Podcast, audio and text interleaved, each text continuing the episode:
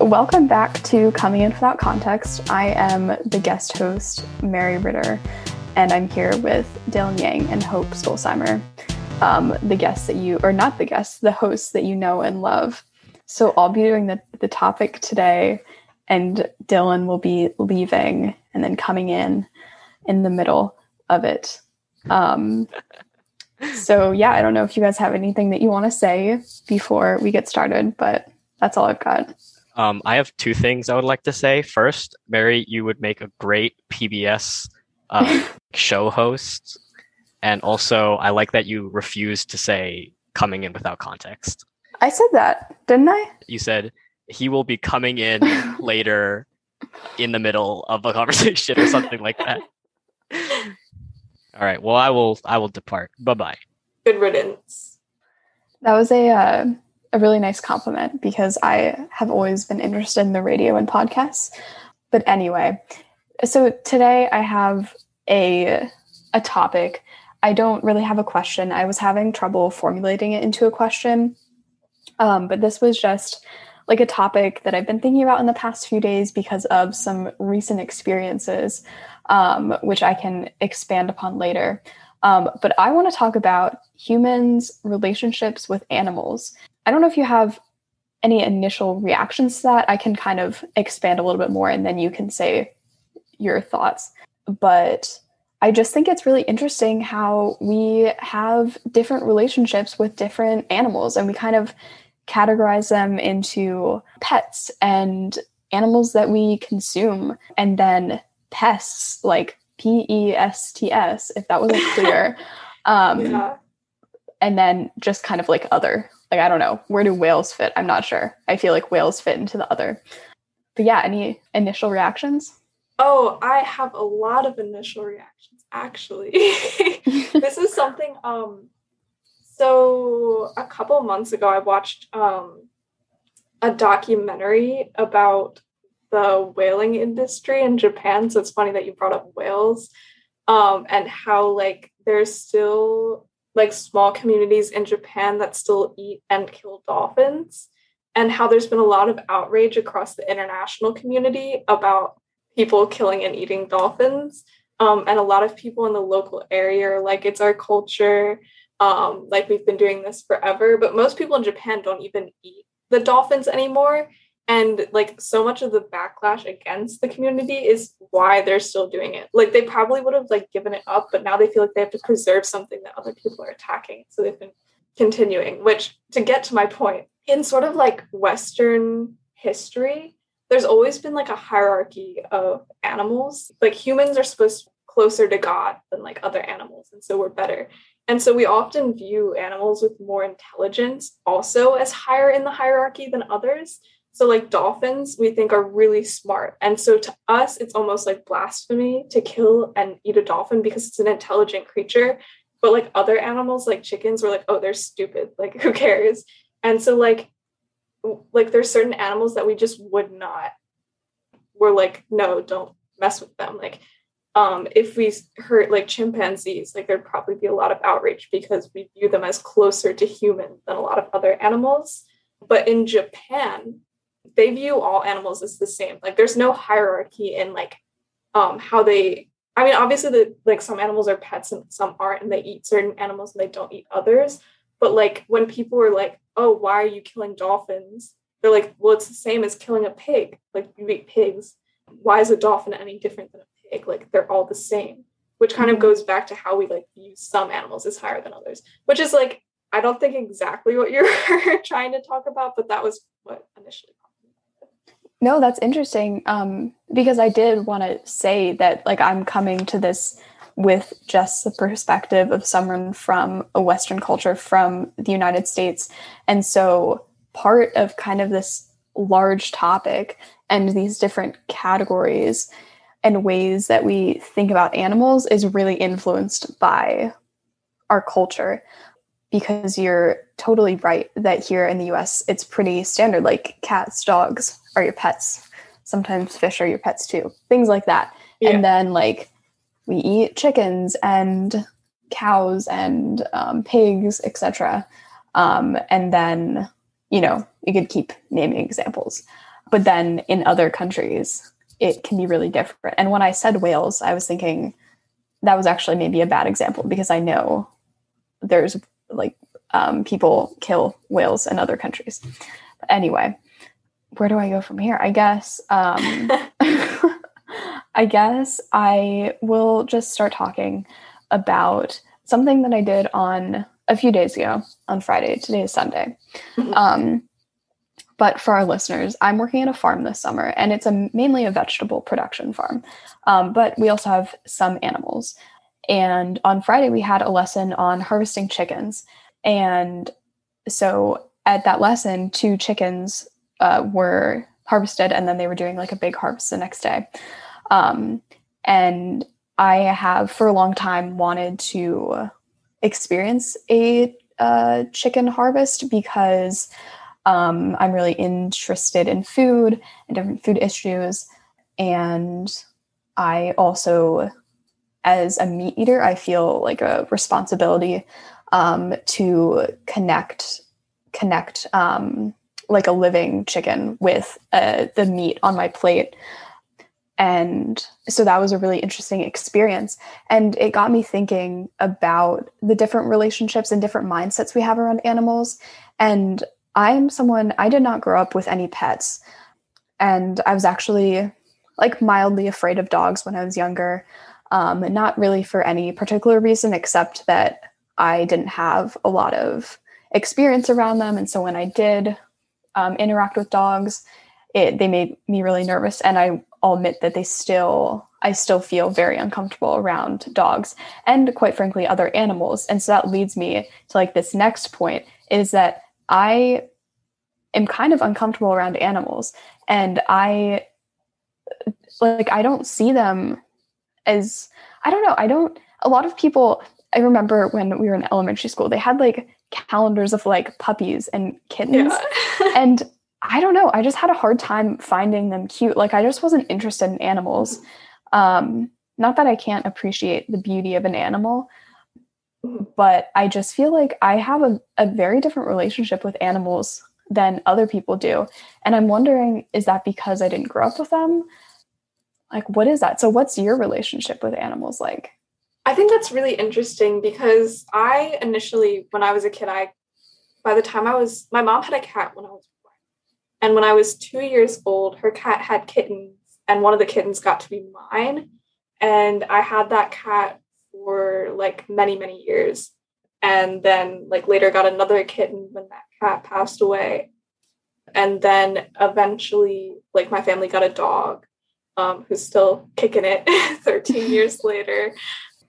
And I, I do love animals. I think they're adorable, but I don't think I have the same attachment that a lot of other people do. I feel like there's almost like a reverence for like dogs. Like I enjoy petting a dog, but I don't want to do it forever. And I don't want like a dog sleeping in my bed. And I feel like some people like they want their dog with them 24 7 and i've realized having a dog that like that's not me. Like i'll walk her i'll pet her i'll play with her but i also don't want to do it like all the time.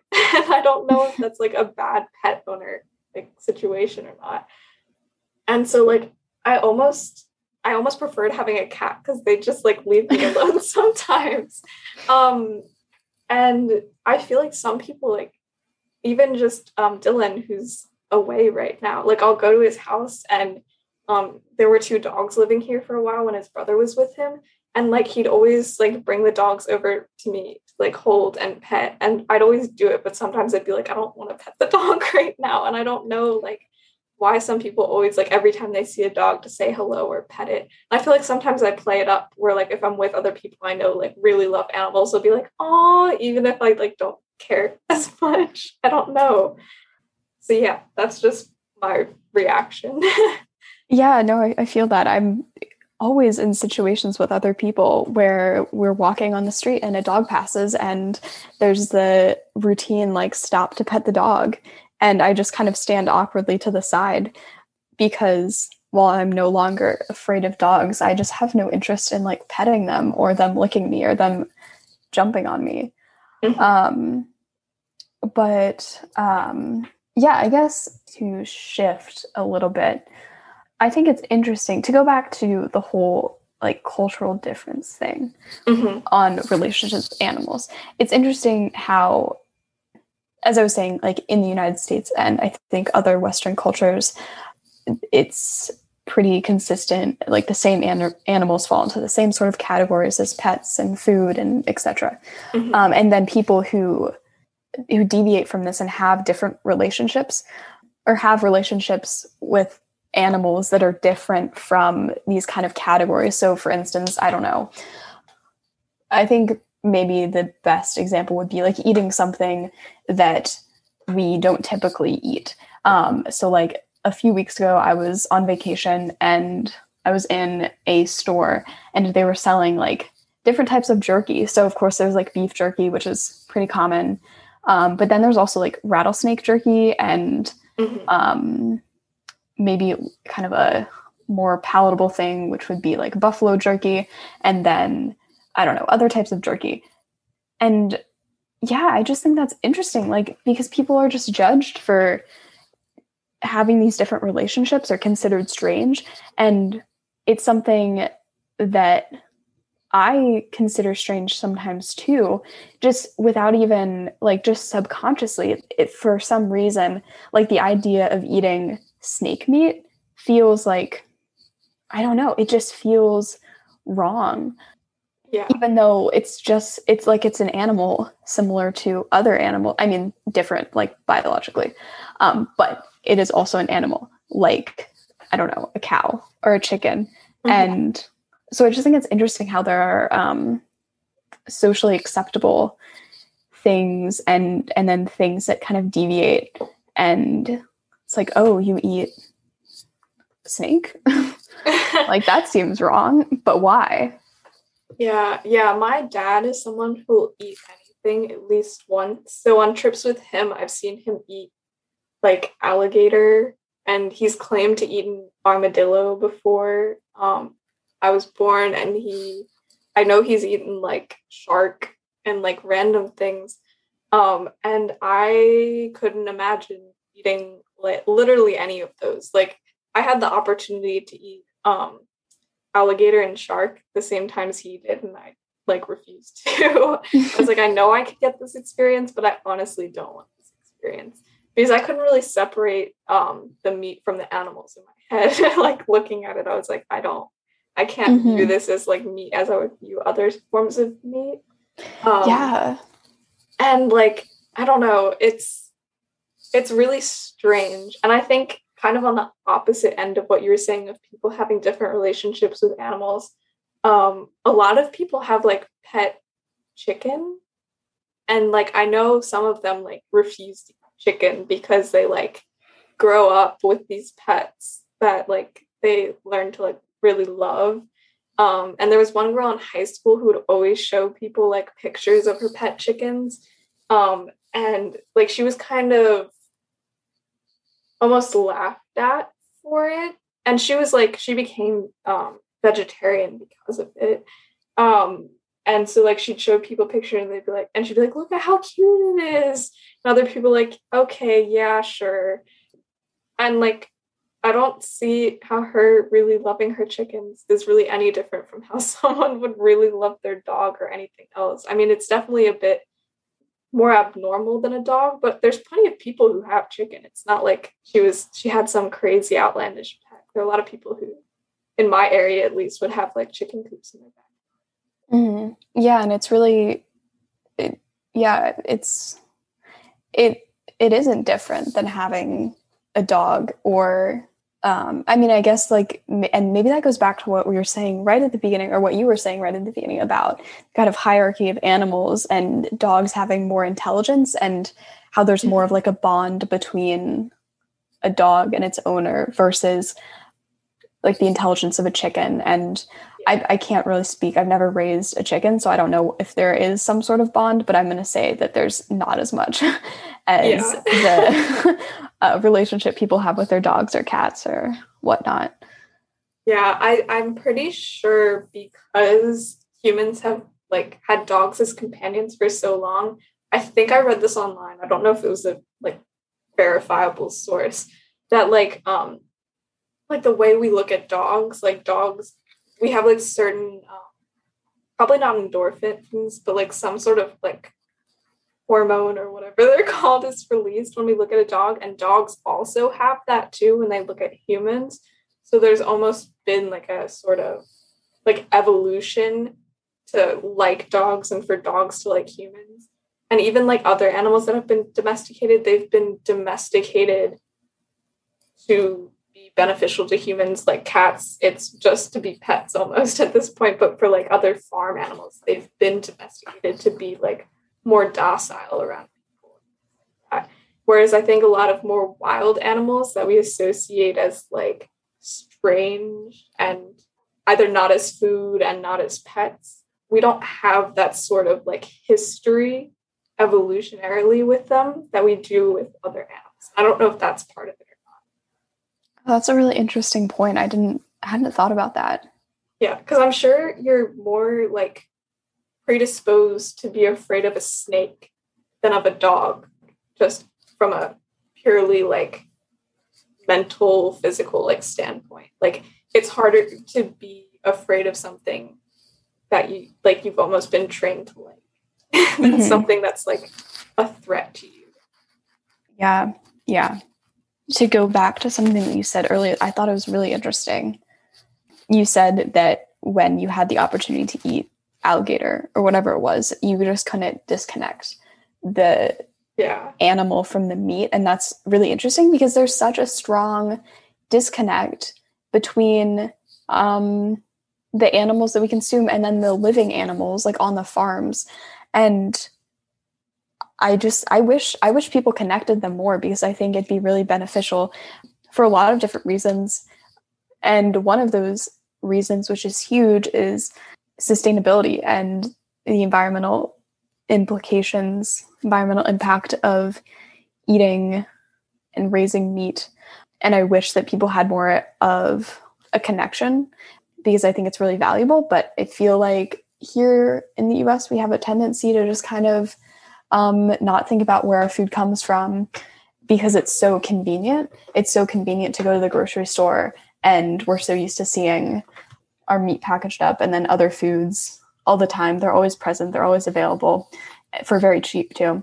And I feel like if people had more of a connection and were able and willing to connect like the living animal with the dead animal, then even if it didn't convince people to eat less meat or to give up meat, which I don't think like is necessary. I don't think everyone or even realistic. Like no one's ever going to we're never going to have a society where we're all vegetarians. And I don't think that's necessary. Um, but I do feel like if people were able to connect more with their food, then maybe we would, I don't know, solve some issues. I don't know. It it's yeah, it's just so interesting to me the disconnect um there. Yeah, I know in eighth grade we had to do a whole unit about um like where our food comes from and understanding that. And um for a while I like would not eat chicken. Like for a couple years and especially from like we had to watch clips of like how chickens, chicken, I don't know, were treated in various farms and i think um, they were only able to get inside like a chicken coop of one company and it was Perdue, which like produces so much chicken here in the us that like if i see chicken from Perdue, it still grosses me out like i cannot buy from that brand even though i know like probably all the coops are virtually the same as Perdue, like of any other brand i just cannot view the name Perdue as a label on chicken that i'm seeing without just getting flashbacks to how disgusting it was. that like I'll eat it if it's like my only option because I do eat chicken and like if I want to eat chicken, I'm gonna need to buy chicken. And um, even though there are farms in my area, it's it's not as easy as just going to the market. And it's still it's much further than the market. Um, and I don't know if they sell chicken. I could probably buy produce more easily from local farmers than like meat. Which anyways is a tangent. Um, but like I've had to buy Perdue and then I feel almost like gross when I see it in the packaging again before I cook it. I have to like kind of force myself not to think about it in order to be like fine with eating. And which is really interesting because I'm sure if I saw like I still eat meat anyways, like knowing that. But it, it did make me want to like eat more sustainably. And I know recently I've been trying to go to farmers markets more often to buy like fruit and produce from there rather than from big chains. Though I don't think produce is really the issue. It's more meat. right. It's just like you have to go through such an effort to actually get like locally grown or ethically treated animal like meat, right? Um, like even if you choose to to get rid of meat entirely from your diet, that's like that's a conscious choice you have to make. But you have to f- do all these things. Like you have to find supplements for the the protein, the the minerals you need. Um, you have to like learn how to cook specifically towards that. And I, I feel like it's kind of comparable to like if you had an allergy of like a major ingredient. Like I had a friend um, in high school who was allergic to gluten. And so she would have to specifically look for restaurants that had gluten-free options. She had to cook very carefully and and going to like friends houses or going to parties it was all like you had to be very cautious and prepare beforehand for those types of situations because if you accidentally ingest a little bit you're going to be like you might need to go to the hospital. Like it's just that's serious. So it's just the the level of effort. It's not it's not as convenient not going to just your local grocery store and buying the the cheap stuff from the big companies, right? Yeah, it's very true. That is a big part of the issue. Oh. Did, did, you guys already talk about like land usage and stuff? Did we? what are you What are you trying to get at here? um. Well, I'm presuming that in the discussion of where we get our produce and meats, um, there should also be the counter, the commonly known, a commonly touted uh, facts that you could end world hunger with the land which we use for uh, livestock, right? Because it takes a lot more acres for them to be grass fed, to roam around, to do whatever.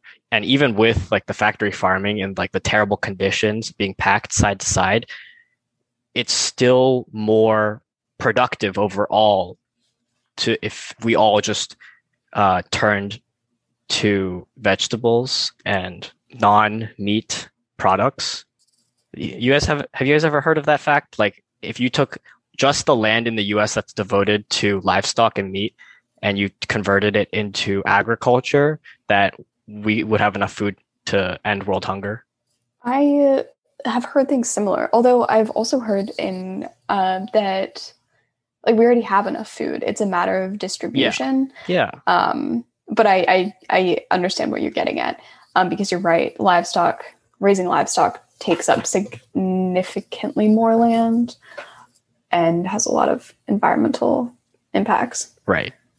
I would definitely be uh, I would want people to fact check me on that because I'm not an expert. How do you feel about eating meat? Me? Yeah. Um, I think catching the end of your statement, I feel the same, although I'm not going to presume anything. So, um, just for me, I I understand. I have the cognitive knowledge that eating meat is more costly to the environment and to and just more negative in terms of impact overall. Um, there's like so many different ways you could go about it. Like if you start at the beginning with treating animals ethically or and having the right to live um, in the first place that's a whole separate discussion. And then there's the issues with packing and the meat industry and the sanitation uh, and not to mention how the workers are treated. I so actually i in my in one of my ethics classes um, last semester on we did a whole topic on animal rights and and that stuff. And I don't know if you guys know about the the famous book. It was called The Jungle by I think Mhm. Upton Sinclair, right? Yeah, Yeah. yeah. Yeah. and like it, it was exposing the the meat factories and how the workers are treated and we read an academic paper about how in order to work in a factory the worker has to be dehumanized themselves they have to lose their sense of humanity in order to be able to do what they do. Like even though their work is mostly repetitive like it's it's nowadays it's on a factory line right? You just have to either cut meat in a certain way or remove certain discard certain pieces of meat. But just being exposed to that you lose some of your humanity because you want to you disassociate the meat with the animal that it came from. And through that process you also end up losing a part of yourself. That's what that's what the paper was about. So it's it's pretty um, severe in some way. And there's like obviously a whole whole ethical debates to each portion of this process. Sorry that was that was t- that was completely unrelated to the question. Um yeah so how i feel about meat. I personally enjoy meat. It's very tasty. And i i know i should be better and not consume it but i'm probably not going to follow through on that And and so why why is that? And because Hope, you also kind of echoed a similar thing where you're like, I it grosses me out to see the Perdue label, but I eat it anyway. And so I'm curious, like, why not the follow through? Yeah, yeah, that's my question. I think like part of it is like if I'm eating with family, there's always meat Mm. on the table. I know when I cook for myself, I like I still cook meat, but I'd say like 50% of the time I cook meals without meat. And like I'm I've actively chosen to like like try and cook more meals without meat. But like if I'm making things with family or if I'm eating meals with other people, it's just so standardized to have meat on the plate. And like eating at restaurants a lot of times I will because they I don't know, like they already somewhat purchased it, which I know is a kind of a cop out because like yes, they already purchased it, but like I don't know. I I there's really no good answer for it. And I think there's never a good answer really for it because if you, you're aware and you do it anyways, it's just kind of like negligence. Yeah. I actually I don't I, I don't personally feel the same way about you with like the family aspect. I think if I really cared enough to, I I wouldn't mind like pushing for it. Like obviously it'd be it'd be a conversation you need to have with your family because they are accustomed to a certain way and you you're not it's it's also bad to try and impose your beliefs on them just because like that you want to do something like that's that's a bit selfish but but I, I don't think that would that's not a roadblock for me personally. Um, the restaurant thing and like the convenience is an aspect of it but again like hope was saying that's negligence. So ultimately like my personal reason is just that i'm um hedonistic and i'm selfish. Like i enjoy eating meat and you know knowing is knowing like how it's produced and how unethical it is like that's definitely an issue. And like i'm i don't know i'm kind of i guess i'm just saying i, I bite the bullet here. And i just i i'm i'm willing to accept my that my actions are bad which is like not what you want to hear right? Because because it then then it's like well why don't you do a bunch of other unethical things? But like there's i guess there's there's a line that everyone draws. And uh some people just aren't don't either don't care enough to or are unwilling to move their line to include not eating meat if that makes sense. But yeah there there really is there's no good reason to there's no logically sound reason to knowingly consume meat. Yeah. and that's just that's it Another aspect of it for me was that I was a picky eater growing up. Um, and the vegetables that my parents cook are just like boiled peas and. It's not great. So the meat was often the only thing I liked eating on my another aspect of it. yeah. I feel like the problem with these discussions, or not the problem, but like the reason it's so hard to defend either position is that there's it, everything you would you could possibly say sounds like an excuse, right? Like you, what you just said. I'm not I'm not attacking you for saying Yeah, that because it is it is it's a valid it's a valid opinion or it's a valid thing to say but it, it, like you could spin it so that it's like oh well you're just not making the effort to learn how to cook vegetables in a more delicious way right like that's something you are choosing not to do and the cost of you your inaction is the suffering of animals and also the unethical produce of meat all right mary you want to wrap us up Sure. Um, yeah, I mean, there's a lot more to talk about, but or a lot more that we could talk about, but it's you know opening a can of worms. So, Dylan, what what do you think the initial topic was or question? Um, so again, I'm always I'm always skeptical if this is like a red herring and like the beginning of the conversation was different, but I will go with the obvious guess of I kind of want to say drones again, but no, of of ethically produced meat, um, eating meat in general, maybe considering being vegetarian or something like that. Okay, it was like that's sort of close. The topic was just very broadly are humans' relationships with animals. Um, Ooh. so yeah, so pretty broad, but then we kind of uh, started to talk about eating animals and briefly diverged when you came in to talk about um, I don't know sourcing food. But of course, eating animals is a large part of our relationship with them. Yeah. Um, That's really interesting, actually. It's like every every other animal species we've come in contact with, we've affected in some way, whether it's eating them or domesticating them or using them for our own selfish purposes. That's yeah. What an expansive topic. nice way to wrap it up. yeah. Also, Mary, what is I I feel like I've asked you this before and you said you do eat meat, but you make like you try not to. Like are you at least you it's not you're not vegetarian, but you're not like you still I don't can you explain it yourself? Sorry. Yeah, yeah, definitely. Um, yeah, I am not vegetarian. I don't for see myself ever going fully vegetarian. Um, that's for like a couple different reasons. One of which is that I do enjoy meat, and I don't really have an ethical problem. I don't have a problem with eating animals, um, but I do have a problem with the way that they that meat is produced, the way that animals are raised, and so um, I do try to eat. Actually, it's not even. It's really easy for me to not eat meat at all. Um, like I've been living in an apartment for a few weeks now, and for for several years, I have cooked mainly vegetarian food, and so it's not difficult for me.